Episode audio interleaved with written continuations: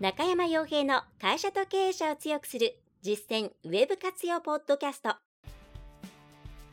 この番組では600社以上のウェブコンサル実績を持つ株式会社ラウンドナップ代表取締役の中山が会社経営者に必要な内容に絞り込んで抑えるべきウェブの話題やトピックスをビジネス目線でお伝えしています。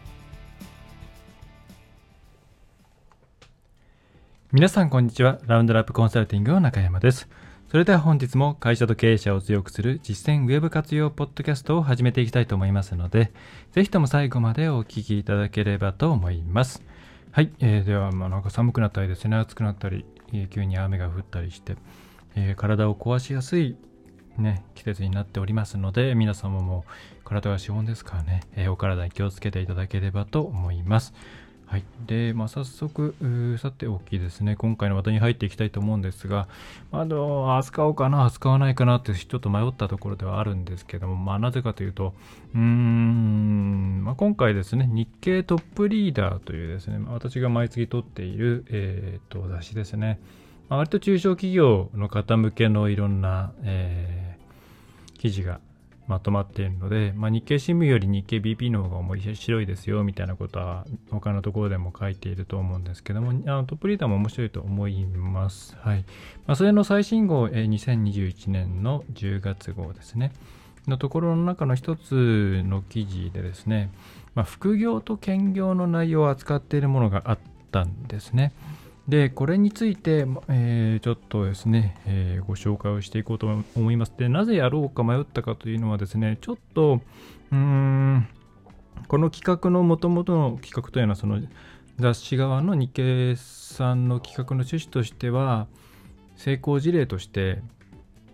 えー、まとめたいんだと思うんですね。10ページぐらいにわたって作られている結構な取材取材記事なんですけれども、ただこれ、えーこの、なんていうか、WebIT に関しての、まあ、基本的には副業とか兼業人材の活用っていう、えー、地方がですね、鳥取県の話なんですけれども、の話なんですけど、まあ、その WebIT 業界にいる身として見てみるとですね、えー、まあ、多分このモデルっていうのは、うん、えー、同じようなことを他のところがやっり始めた途端に崩壊するっていうのとそもそも想定しているような、うん、地域の、えー、地域じゃない地方の企業さんと、まあ、都市圏のですね副業をしたいなと思っている人材をマッチングするという趣旨に実はなって、えー、いないのではないかという話をしたいと思います。えー、で、まあ、そこから皆さんに汲み取っていただきたいのは、うんとですね、副業とか、え、ー、と、兼業とか、まあ、こういったもののこ、こういった人材を活用していくこと自体はもうこれは必須の流れ、必須というか、なんでしょうね、必然の流れですね。あの、働く人がどんどん減っていますし、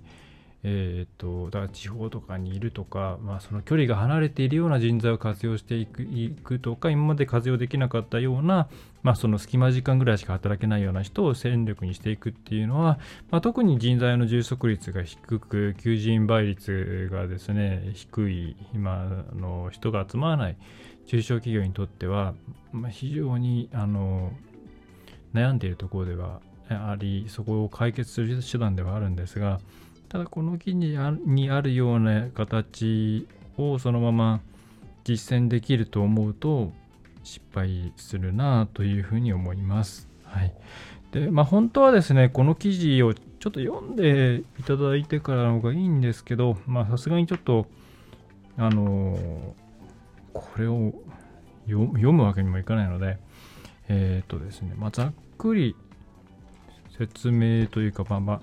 えー、どういうものかっていうのを説明させてください。ちょっとペーパーノイズ入っちゃうかもしれないんですけれども、ご容赦ください。まあ、これはですね、えー、っと、鳥取県ですね、えー、鳥取県で官民、えー、合同というんですかね。で、副業兼業プロジェクト。もともとは鳥取県のその県内企業の方が、ウェブとか IT とかそういったものについて支援支援を受けたいっていうとあれですね、えー、まあ、の頑張りたいんだけれども、うん助けてもらおうにも、うん、どこにどうすれば、まあ、るいは単価が高いとかそういう波があるところで、えっ、ー、とそうですね、鳥取プロフェッショナル人材戦略拠点ですかね。ハローワークの中にあるらしいんですけども、えー、そこのところを中心に間に入って、えー、マッチングを行うことによってあの中小企業の方々小規模事業者の方々が受け入れられるような金額で、ええー、そ結構な人材をですね、えー、活用できるようになったという話が書いてありますと。でそれをもってして、えー、副業とか兼業人材を今後はこういうふうに、えー、官民連携、まあ、官民というか公民連携って書いてありますね。まあ、官ではなく地方自治体だからだと思うんですけれども、えー、見出しだけ読むとですね、うんと、月3万円の報酬で鳥取県はなぜ大都市圏からの人材が呼べるのかと地元企業に活力副業兼業プロジェクトというふうに書いてあります。はい、で込み出しとしてはですね、えー、求めるあどっか行こうかな。2つの組織を一体化都市圏の人材を引き寄せる、えー、最初の3年は思ったような成果が上がらなかった。求める人材はお金を希望している人ではないという割り切り。鳥取県で週1副社長月3万円だからうまくいく。公民連携がもたらすスピードアップと機動性。採用した県内企業では期待以上の成果が。大手企業の人材が月3万円で副業契約。県外県側からのきめ細かいフォローが不可欠。応募者にとっては腕を磨く機会にと、まあ、こんな感じになっていますと。えー、まあ、聞いてる方はですねもしかしたらこれであのいわゆるやりがい搾取みたいなところにこうパッと結びつけてしまうかもしれませんが、まあ、ちょっともうちょっとそこまで、えー、それと、まあ、その側面も大きいんですけどもそこだけにとどまらないものがあるなというふうに思うのでちょっとあのあんまり早合点せずにですね、聞いていただければと思います。で、これは、えー、まあ、端的に、その、まあ、もともとその、え、企業さんが、えーと、副業人材とかを、まあ、例えばですね、そのクラウドソーシング系のところとかで依頼しても、まあ、なかなかこうどう発注していいか分からなかったりとか、えー、それから、なんだろう、いろんな、たくさん募集来ますからね、そういうとこからどうやって選べばいいか分かんないとかですね、まあ、そういうので二の足を踏んでいるところに、間に、えー、鳥取県の方で作ったこのプロフィ鳥取プロフェッショナル人材戦略拠点というところが入ることによって、えー、どんな案件規模にしなきゃいけないのか、えー、それからどういう基準で選定するのか、あるいは代わりに選定してあげる。みたいなことをして、えー、それぞれの企業にマッチした人材をあてがっていって、えー、うまくいっていますよという感じですね。はい。で、うんとですね、どうしようかな。で、これ、ま結論から言うとですね、えっ、ー、と、これ、あの、副業兼業人材ではないと思います。えー、副業兼業人材ではなくて、まあ、半ばボランティアだと思います。はい。えー、これ始まったのが2015年ぐらいで、まあ、軌道に乗ってきたのが、えー、っと、まあ、某人材派遣会社が絡んできた2019年からぐらいらしいんですけど、えー、実績としては、まあ、85社103求人に103求人に約1200人の応募ということで、まあ、12倍とか、えーまあ、もう10倍から12倍ぐらいの応募があるそうなんですが、はい。えー、で、じゃあどういう人が来てるかっていうと、まあ、本当にですね、えっ、ー、と、大企業でプロマネしている人とかで、えー、なんか鳥取の、こう、なんていうんですかね、えっ、ー、と、県内の企業さん企業さんを助けたいなとか、それから、えー、プロジェクトを通していろんなことを学びたいなみたいな人が、まあ、本当月3万円から5万円ぐらいの支払いで、えー、いろんな企業さん、本当にあの住建、住建じゃない、なんていうの、えっと、住宅系の会社さんとか、えーまあ、パン屋さんとかそういうとこですね、えー、をサポートしてるっていう形になってますんで、どこから話したらいいかな。えー、っとですね。えー、っとですね、まずこういったマッチングビジネスというかマッチング系の基本なんですけれども、まあ、当然売り手側と相手がまあマッチする側される側まあのうん価値が拮抗していないといけないんですよね。えー、つまりこうこういうことやってほしいと、えー、いった時にそれに見合った報酬がないと当然マッチングしない、まあ、だからこそマッチングなわけなんですけれどもで現状この鳥取県っていうのはここにももう書いてあるんですけれどももう求める人材はお金を希望している人ではないというふうに割り切っているとというふうになんか東京から来たですねプロフェッショナル、人材戦略拠点の、戦略マネージャーの松井太郎さんですかね、えー、がもう書いインタビューで答えているんですね。はい。で、えー、まあ、そういう人を呼んでいると。で、さらに、じゃ実際に使っているお客さんの声なんかを見ると、えー、例えばこの、えー、10、えー、と、これは、これは、えーとですね、住宅建設業の会社さんですけれども、まあ、ここのが SNS をちょっと頑張ってやっていきたいということで、でもどうしたらいいかわかんないというところで、アサインされているのがですね、中小企業診断士、34歳、現役のビジネスパーソン、で大手不動産会社で、えレイトとかの投資家判断の経営企画とかをやっているという、まあ、結構な方ですよね。はい、その方が月3万円で、えー、業務支援していて、で、えー、この支援を受けている、えー、方々もですね、え月3万円で、ここまでの業務支援が受けられていることに驚きを隠せないと。はい。ありがたすぎて本当にいいのかと思っているという声が書かれています。はい。まあ、なので、まあ、ここだけ聞いとるといわゆるいわゆるやりがい搾取的な感じになるんですが、でまあ、これはですね、ただ現状として、まあまあ、国が入っていること、国というか、まあ、県が入っていることが大きいと思うんですけれども、えー、っと、まずその県が関わっていることによって、きちんと、なんていうんですかね、地域に対して貢献できているっていう気持ちに、その作業する方がなれる、あの、作業税が、ま、副業人材の方がなれるっていうことと、えー、それから、まあ、あの、この応募数、まあ、10倍っていうのも、もともとが少ないので、決して10倍だからそんなすごいとは思わないですけども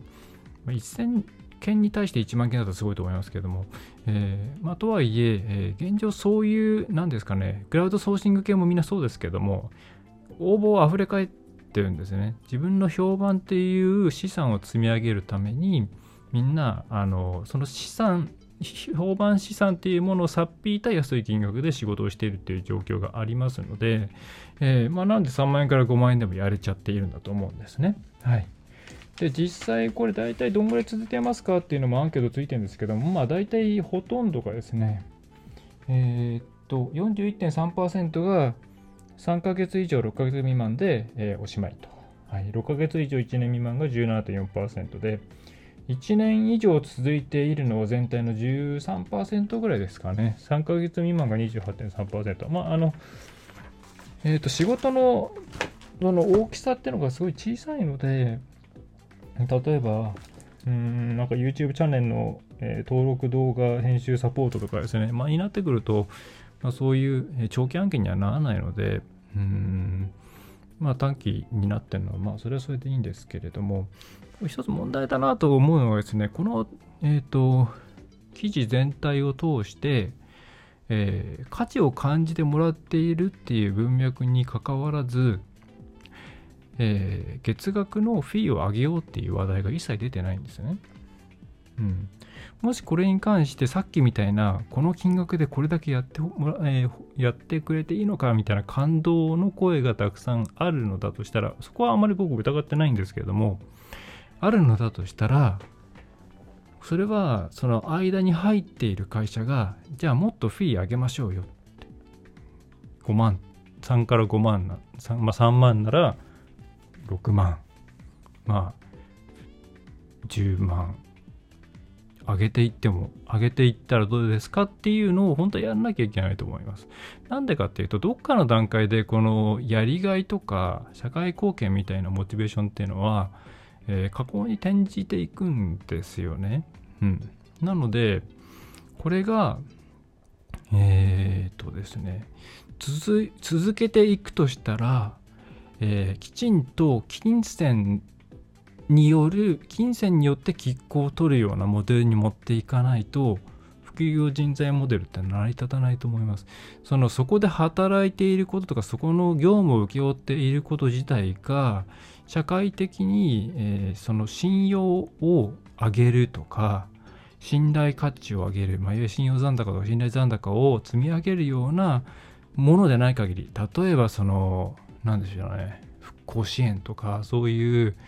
あのものでない限り、えー、ただのただのって言ったら失礼なんですけど地方都市のところの仕事してますって言ったところでそんなに付加価値がついてこなくなったら多分どんどん離れていくと思います。だって安いですから、はい、だってこの人その30代半ばで中小企業診断士持ってて多分結構エリートコース行ってるような人ですよ。あの月3から5万円で雇えるわけなくて。うーんとですね、まあ、記事の中でなんかあの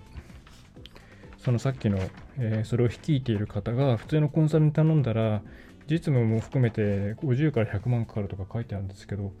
えー、まあ、そこまでいかないと思いますけど、まあ多分10倍は取んなきゃいけない人ですよね。はい。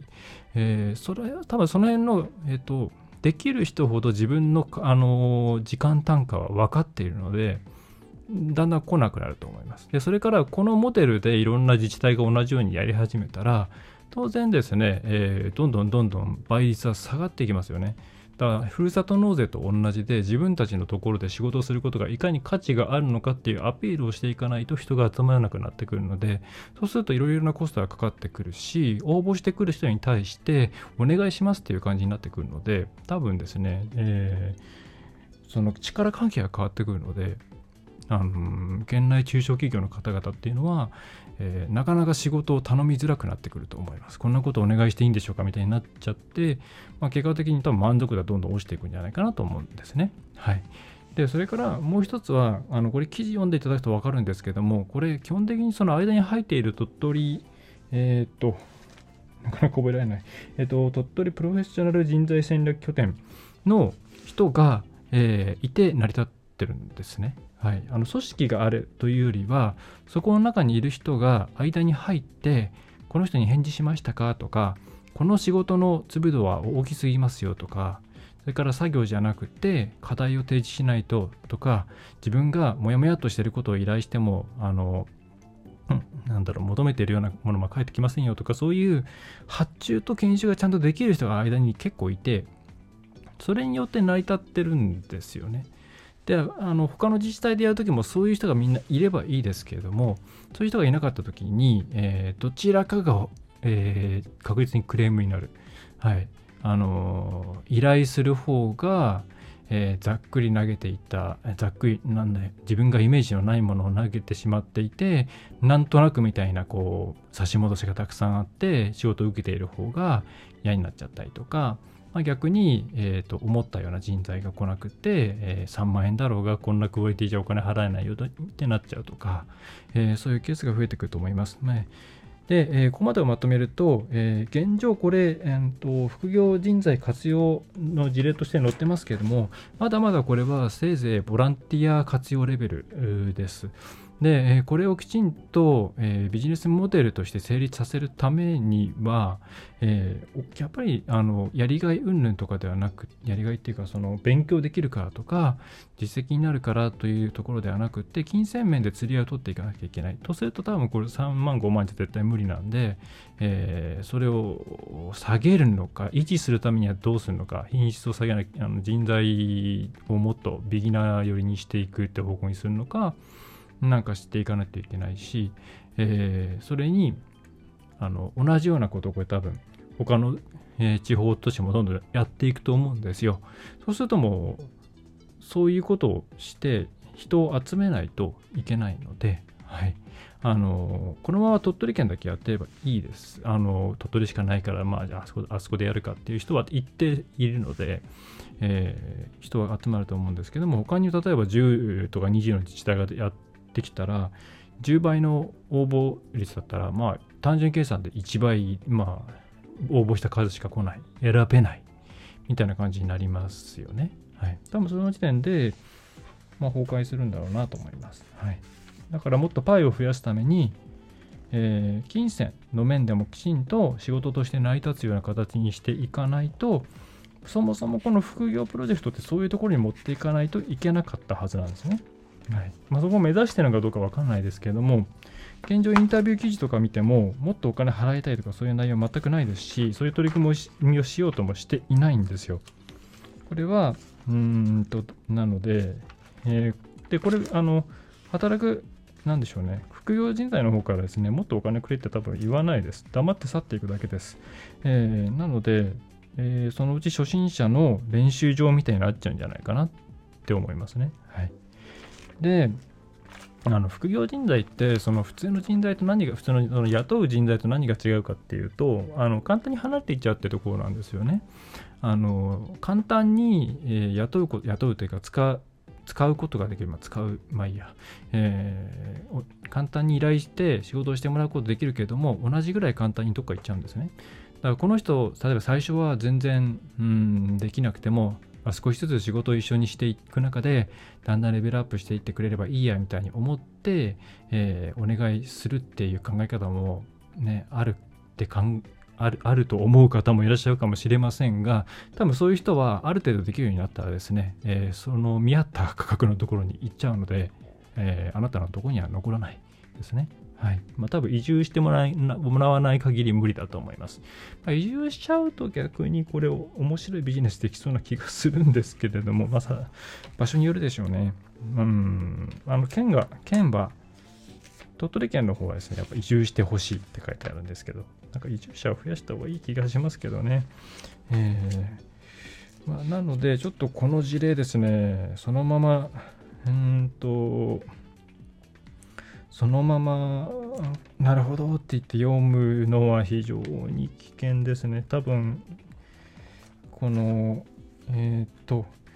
まあ、パイオニア的に始めたっていうところが一つ。それから間に入っている人が、えー、その発注とか研修とかできる人たちがいたっていうことが一つ、えーまあ、あとは何でしょうね、まあ、その2つが大きいんじゃないですか、まあ、じじゃないですかね。多分これ成立してあの回っているようで回っていないビジネスモデルだ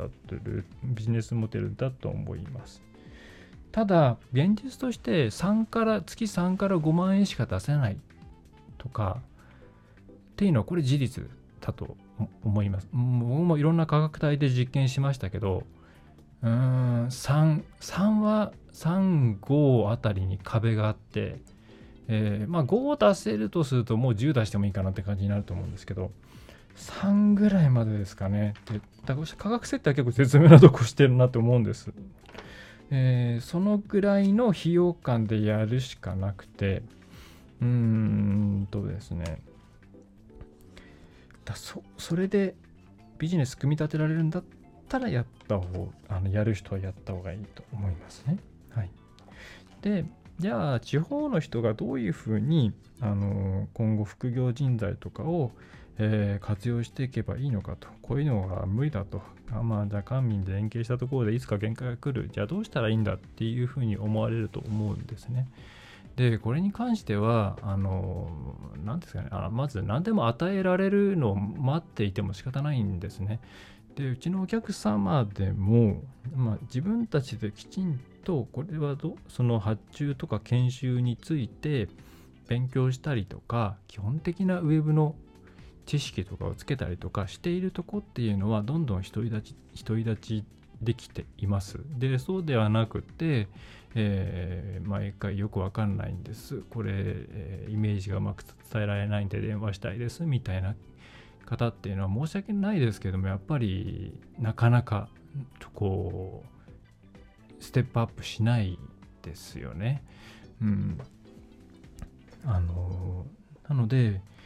まずちょっと気持ちを思いっきり切り替えて基本的なところは自分たちで学ばなきゃダメだって思った方がいいです。で、その上でこの鳥取ビジネス、また分かりました。えー、頭悪くなっちゃった。うん、鳥取ビジネスサポートだった。ごめんなさい、すいません、本当に笑ってる場合じゃないんですけど。えっ、と、ね、なんか頭いっぱいなんですよね、最近。鳥取プロフェッショナル、全然違った。えっと、鳥取プロフェッショナル人材戦略拠点がやっているような、マッチング業務ができるような、うん、スキルをですね、そんなに大変じゃないですよ。えっ、ー、と、自分たちである程度できるようにして、で、最初は失敗を繰り返す。これはあの、前に向井先生に出ていただいた時にもう、あ、違う、向こうで話したのかな。えっ、ー、と、コラボをした時にもお話をさせてもら、いや、しても、していただいたのかな。はいあのー、僕ね聞いてるとなんかあの自分の中で反数するんで自分が言ったのが言われたのか分かんなくなっちゃう時あるんですけどえっと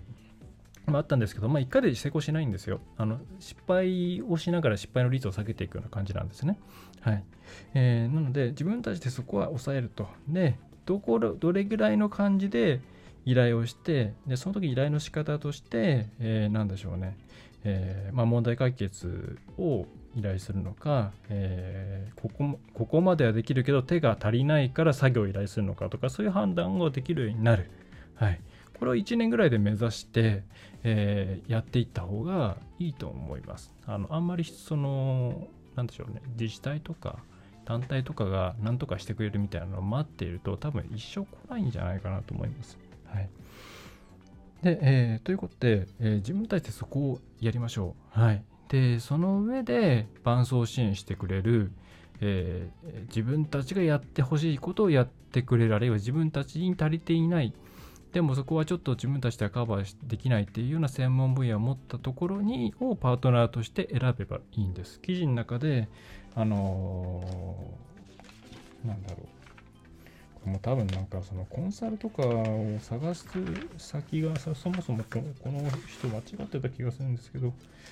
えー、っと、そのさっきのマネージャーやってる松井氏は、あここ引用です。えー、松井氏はこう指摘する。プロのコンサルタントだったら月50万円、多いと100万円かかります。副業、兼業とはレベル感が全然違います。また、県内企業が欲しいのは知恵であり、伴走相手です。労働力はいりません。コンサルよりもはるかに安く、それでいて経営者に伴走してくれて一緒に働いてくれる人が必要ですと。はい、気持ちはわかります。えー、で、えー、プロ、まずですね、50万から100万、まあ、多分これはあの不内送検とかですね、えー、まあ、トーマスだともっと高いので、えー、そういうところに声かけたのかなと思うんですけれども、で、またこれ、あの、えっ、ー、とですね、一緒に知恵であり伴走相手が欲しくて、労働力がいらないっていうあたりで、多分ウェブ制作とかコンテンツ作成とか抱き合わせで提案を受けたんじゃないかと思うんですね。でもまあそういうのを抜けばもっと安くやれますし、これ別にうちに依頼してくださいってことじゃなくて、他のウェブコンサル会社もそのコンサル部分だけだったらもっともっと安くやってくれると思います。はい。えーまあ、なのでですね、えーまあ、そういう伴走してくれる会社さんっていうのはたくさんあるのでで今の時代そのコロナのこともあってリモートでやってくれるところもととても増えていますからあのそういうところをですね、いろんなところに声かけてですね、その反応とか、問い合わせに対する反応が、えー、とりあえず、えー、商談しましょうなのか、それとも、その場であのさささっとですね、えー、アドバイスを書いてくれるのかとか、えそういうあたりで決めていただいて、探していただければいいんじゃないかなと思います。はい。そうまあその結果その人が副業人材なのかそれとも、えー、専業でフリーでやとか、ね、まあ会社として小さい会社でやってるのかっていうのは結果としてついてくるものであって最初からうわうちは副業を活用するぞって言ってその会ったこともないなんかないような人たちに対してアプローチするっていうのは何かこう本末転倒というか順番が違うというふうに感じますね。副業人材、副業人材って言ってますけども、別に結果的にそれが当てはまっていればそれを使えばいいだけで、別にそれが従来のフリーランスだったらフリーランスに頼めばいいんじゃないかというふうに思うんですよね。うん、なんか、そういうちょっと現場感が微妙な感じの記事なので、どうも違和感の尽きない内容でした。はい。えー、っと、本文がないとなかなか、こう、分かりやすく説明ができなくて恐縮なんですけれども、えーとまあ、ぜひちょっとですね、元記事を読んでもらいたいんですが、多分ネットにはないんですよね、トップリーダーの記事って、有料でも。えー、まとめます。えー、まとめると,、えーと、この月3万から5万でマッチングする、えー、形っていうのは、え遅かれ早かれ崩壊すると思います。えそれ一つは、えそこに対しそこで仕事をすることに対する、えー、金銭以外の価値っていうのが多分だんだんだんだん減っているので、えー、応募者も、どっかをピークにして下降に転じていくでしょうと。またそれに加えて他の自治体が同じようなことをしていくとその、えー、下がり具合はどんどん加速していくでしょうと。そうすると力関係が逆転して、え、仕事をする方っていうのが仕事させてくださいっていう形から、え、まあ仕事してあげてもいいよっていうような形になっていくので、えー、だんだんだんだんですね、えこうマッチングしなくなってくると。え、いうことがありますしまたフィーももっと報酬ももっと上げないと仕事が誰も受けてくれないという状況になっていくと思います。はいえー、なのでこういう形での副業活用っていうのはおそらく、えー、まあ、数年で限界が来るのではないかなと思います。じゃあそれ、えー、を踏まえた上で皆さんが今後、え人材を雇わずに、えうまく使っていくということを実現するためには何をすべきかというとまずこの今回で言えばこの鳥取鳥取プロフェッショナル人材戦略拠点が行っていたような発注と研修っていうところをきちんと自分たちで、まあ、ある程度できるようにして、えー、なることが一番大事です。はい、一体どういう粒感でどういう依頼の仕方をするかみたいなところですね。はいまあ、どうやって練習するかっていうのは、うん、いろいろありますけれども、まあ、何かこう、まあ、ちょっとお金かけていいんでしたら、それこそクラウドソーシングサイトとかで依頼文の書き方とか、えー、をいろいろ試してみて、どうやったら気持ちを、あの、思ったような結果がスピーディーに得られるかっていうのを試してみてもいいと思いますし、またなんかこう、その中の人材の方と仲良くなって、えー、今直接契約はあのダメですけれども、コミュニケーションを取るのは自由なんで、どういうふうに依頼をするといいですかみたいなことで、たくさんノウハウを得ていくとか、とにかく自分たちで依頼とか、えー、人の、外の人を使うっていうことのスキルを自分たちでつけるっていう考え方にした方がいいと思います。なんか WebIT になってくると、全部外に外に投げちゃうっていうふうに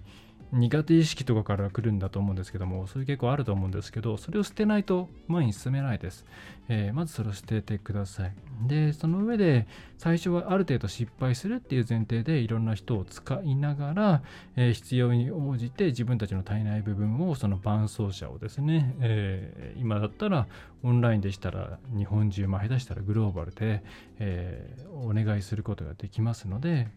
まあ、伴走支援してくれるような方、まあ、そういう方がまたその同じように副業人材というかリモートで見つかるケースもありますからね、えー、使っていっていただくと、えー、他に頼らない安定した形での、えー、ビジネス、えの持続ができるんじゃないかなというふうに思います。はいまあ、そんなことをですね、この記事を読みながら思いました。はい。ちょっとバラバラしたんでまた30分過ぎちゃいましたけどもねちょっとこれはうーんはいちょっとなんか裏放送とかあればもうちょっと言いたいことはあるんですけどもね、えー、まあいろんな実名も出ているんであんまりあんまり言わないようにしましょうと思います